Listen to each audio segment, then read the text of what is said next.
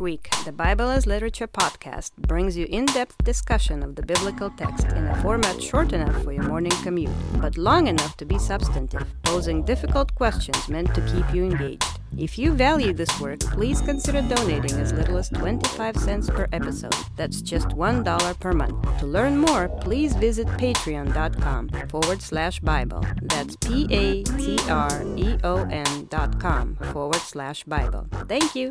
Hi, this is Father Marc Boulos with the Bible as Literature podcast.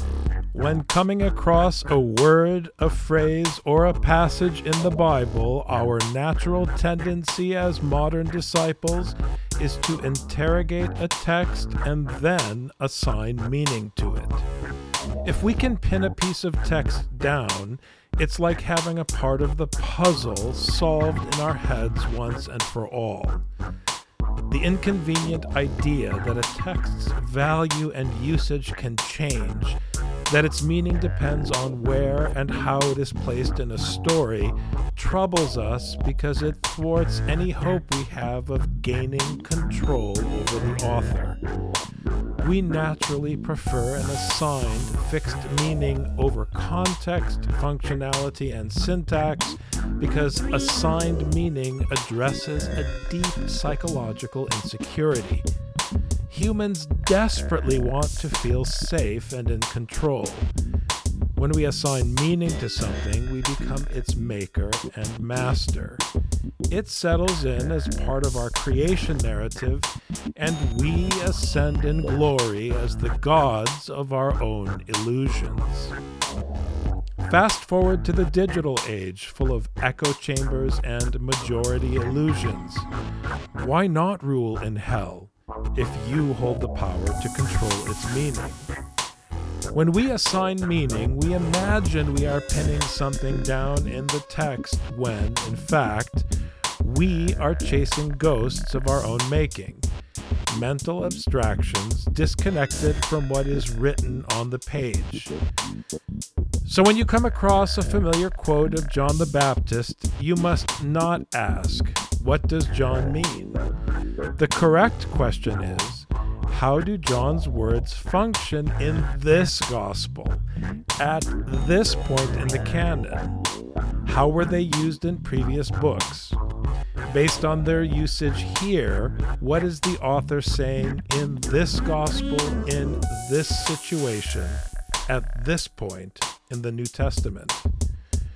Richard and I discuss the Gospel of Luke, chapter 3, verses 7 to 9. You're listening to the Bible as literature.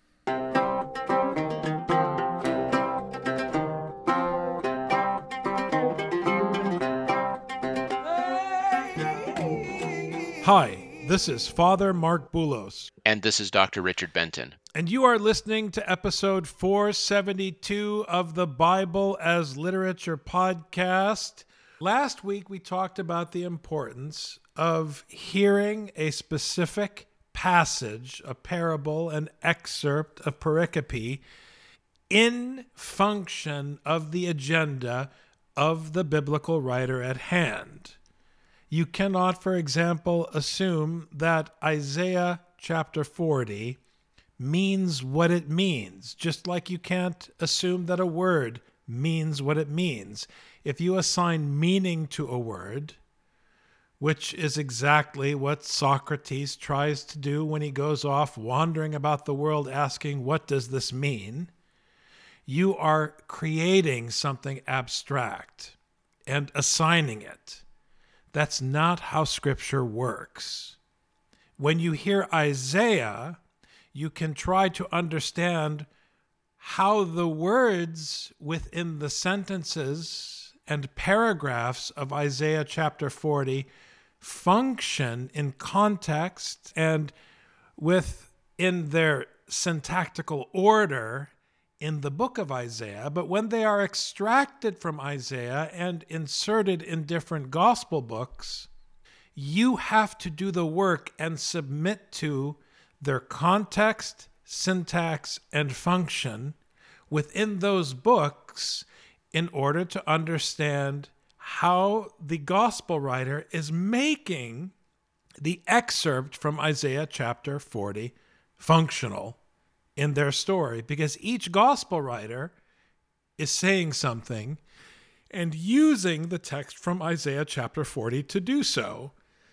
If you generalize and say, this is what Isaiah chapter 40 means, and that's that, you're philosophizing because you've done what Socrates is trying to do, which is ask your questions and create something in abstraction. So when we hear Luke talking about, in the mouth of John the Baptist, the brood of vipers, and laying the axe to the root and bearing fruit worthy of repentance, you have to hear him say these things on the lips of John the Baptist in the context of Luke's agenda. He is not addressing Israel, he is addressing a Gentile audience. Remember, this gospel is addressed to Theophilus, the lover of God in the Gentile church.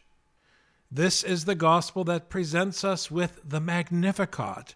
The Magnificat, as you recall, is a mini Deuteronomy. I put you in the land, and I can take you out. I filled you up with good things, and I can leave you empty. That is what Luke is trying to express to the Gentile church.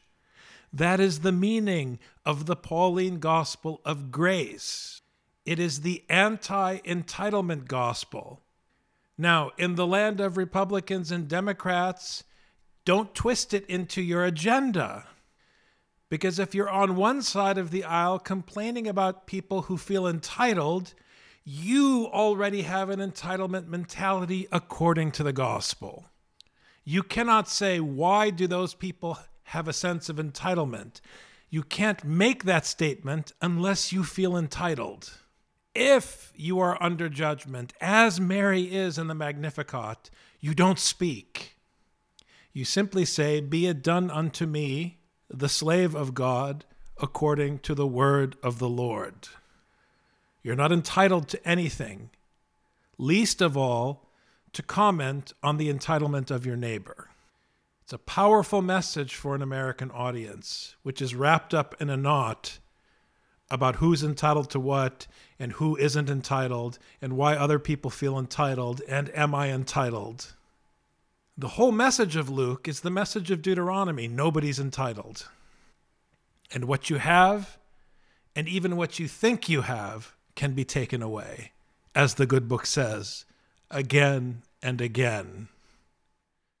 Eti eti. I done what I done. So please don't fall in the trap of anti Semitism, as so many have done over the centuries hearing this text and assume that it's a critique of the Jewish community. It is not. It's a critique of the addressees. There's so much there, Father. Looking at the context of where these things happen and the way that we approach the texts, assuming we already know something. And that's always a trap because what we bring to the text is always fair game for the text to strip away or break down. So as we read, we have to be fully aware of how we're reading this. Here's an example John the Baptist is at the beginning of all three Gospels we've done so far the Bible as Literature podcast Matthew, Mark, and now Luke. Do we know John already? No, we don't. We know the John of Matthew, we know the John of Mark, and now we're getting to know the John of Luke. Are they the same? No, they're not the same. The John of Matthew comes after this long story of kingship and of Jesus and his parents going down to Egypt. In Mark, John the Baptist comes out of nowhere. In Matthew, there is a judgment that John speaks that is very harsh Whereas you don't have that kind of harsh judgment. It's still judgment, but you don't have the same kind of harsh judgment at the beginning of Mark, of the words coming out of John's mouth. And here in Luke, it sounds much more like the Matthew John. But is it the same? No. Because this John in Luke comes from the temple, parents who are related to the priestly clans. All the discussion so far has been about pregnancy of Elizabeth and Mary, about Zacharias not being able to speak. In Matthew was all about kingship, the long genealogy and kings. And here we've had repeated over and over the word of the Lord, the word of God, the word of Moses, and obedience to that word. We have so many differences so far that have appeared. Why would we assume then that John is going to be the exact same person? It doesn't make sense. So we have to come at this ready to have Luke strip away who we think John is before we can get there. Because, like you said, Father, when it comes to the preordained categories that Facebook included in their algorithm of liberal versus conservative or nationalist versus internationalist or whatever, I don't know what's in the, the algorithm. It doesn't take too much imagination because you can see the way that it bears fruit anytime you approach these things, anytime you approach your job, you approach your company, you approach your church, you approach your school, you approach your political party, you approach any institution, you have to be ready for that institution to challenge you and to strip away your assumptions about it because it holds all the cards.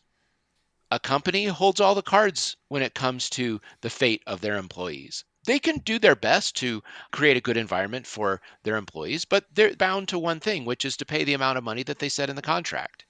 There's nothing in the contract that says they have to make things nice, but they can. But if you assume that that's their job, it's going to challenge that assumption in sometimes painful ways. The Bible does the exact same thing. You might come with some kind of assumption about what is harsh, what is easy, what is good, what is bad, what is for me, what is against me and it's going to do its best to challenge that. So as soon as you just assume you know who John is, you don't know. You can understand from the text of Matthew who Matthew's John is, who Mark's John is, who Luke's John is. And then once you get to that end, you can compare the three Johns. But you're not allowed to say, oh, well, we already know who John is. We read Matthew and Mark. No, now we have to learn again. So he began saying to the crowds who were going out to be baptized by him, You brood of vipers, who warned you to flee from the wrath to come? This is the big switcheroo. If you're a Gentile hearing this, and you had any sense as is so common even today among Christians. If you listen carefully to the way Christians talk, even when they give lip service to equality and we all worship the same God, the premise of their theologies still draws a distinction fundamentally between themselves and the Jewish community on some level. There is still a line in the sand. We are the replacements. That is how people talk. They believe that they are the new guys on the block, they are the upgrade, they are better, and now they are here. That is how everybody talks, even if they don't admit it to themselves. It is the premise of their theological ideology.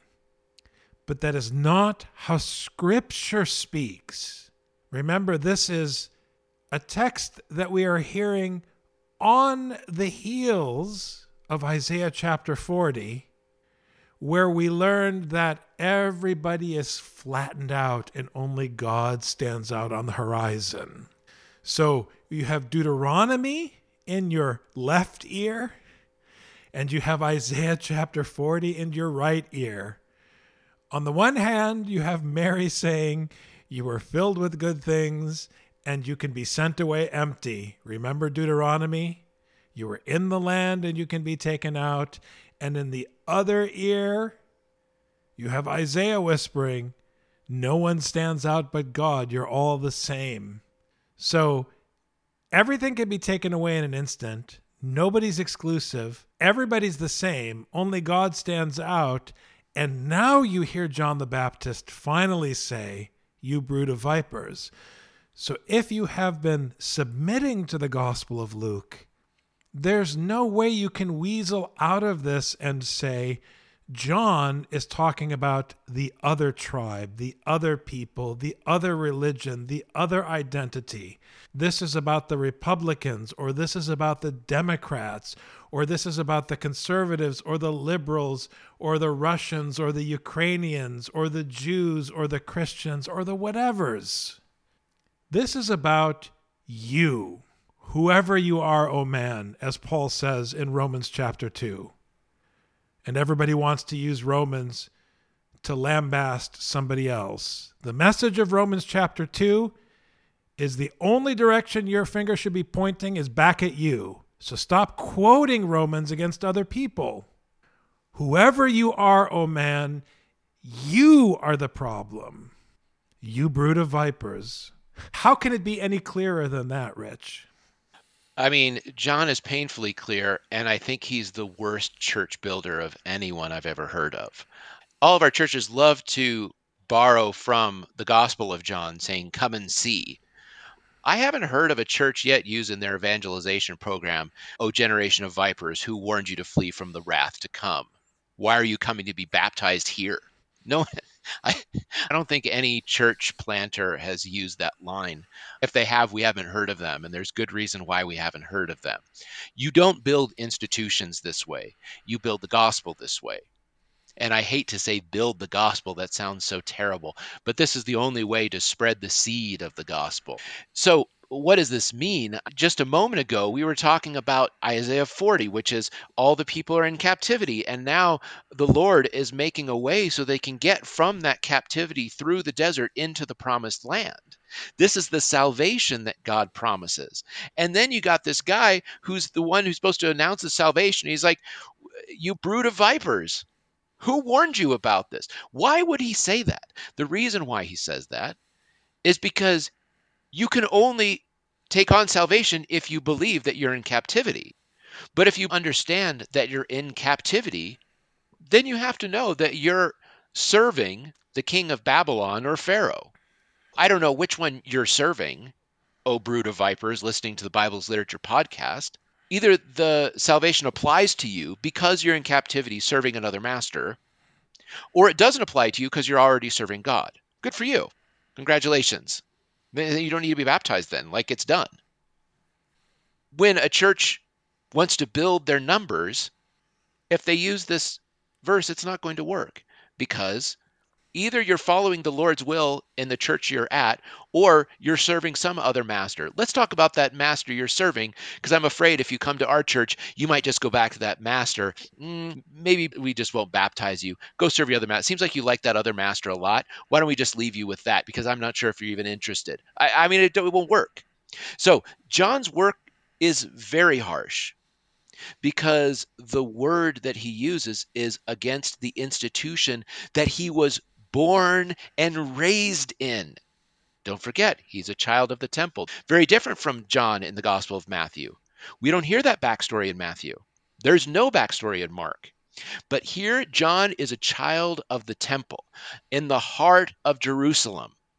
And that is precisely to whom these words are addressed to the heart of Jerusalem. Therefore, Bear fruits in keeping with repentance, and do not begin to say to yourselves, We have Abraham for our father.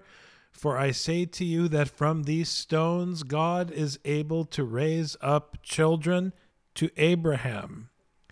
This is the anti entitlement teaching.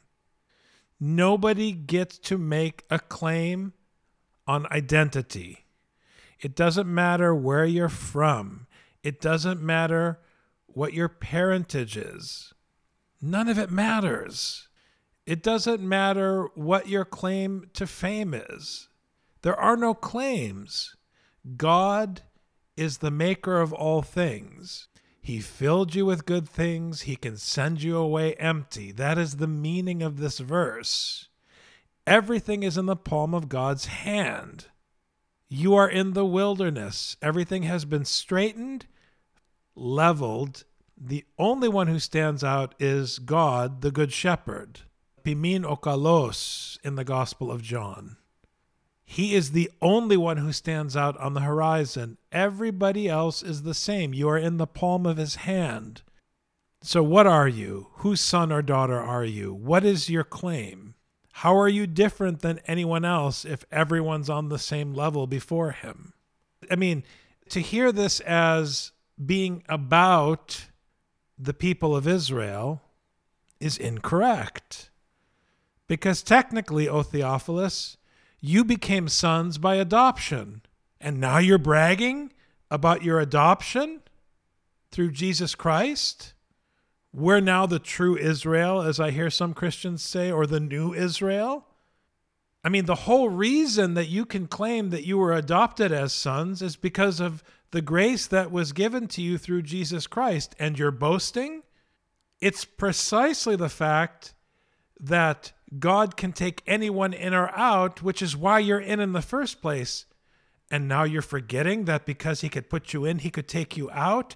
That's how you have to hear verse 8. Yeah, you can't forget. I mean, think about how this works logically. Repentance means turning back to the path.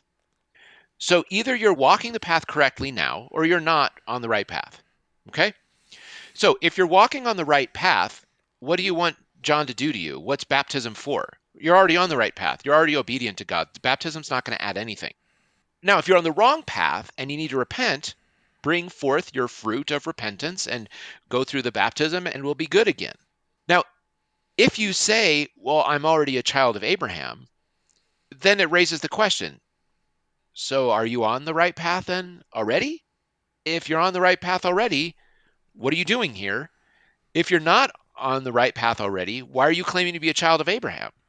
because Abraham was faithful. So it doesn't work logically. What are you doing here? And this is the problem I have with conversion stories because we were in a perfectly good church. We had the Bible, we had the preaching. We were just lacking liturgy. We were just lacking history. We were just lacking canon law, whatever you want to fill in that blank with. Okay, well, canon law is not going to allow you to enter the kingdom of heaven. That's not what canon law is for. Canon law is so that the church can have good order as a human institution. It's based on Roman law. Liturgy is the way that we come together as a group and try not to forget scripture. But the point is scripture. If you already have scripture, you don't need liturgy. What's it going to do for you? When we think that we're going to add on to our knowledge of scripture and our faithfulness to God, what are you building? You're building a straw house. So John the Baptist is correctly asking, I don't understand what you're doing here. You're just trying to puff yourselves up because you already think you're on the right path and you think you're going to add this one more baptism on to your checklist that you can check off. Sorry, that's not how it works. Indeed, the axe is already laid at the root of the trees, so every tree that does not bear good fruit is cut down and thrown into the fire.